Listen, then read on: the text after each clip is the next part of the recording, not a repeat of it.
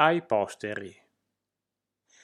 Da vivo mi chiedevo perché i morti non si fanno sentire, mai, neppure quando li supplichiamo.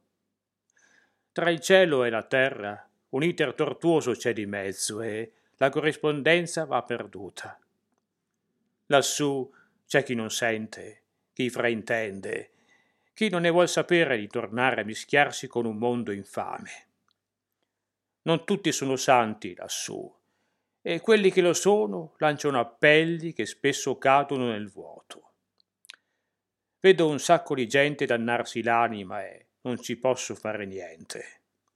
Lo capiranno poi, anche se qui è fin troppo facile. A volte vorrei ritornare sulla terra e lanciare un messaggio definitivo. Ma è già stato fatto e a cosa è servito?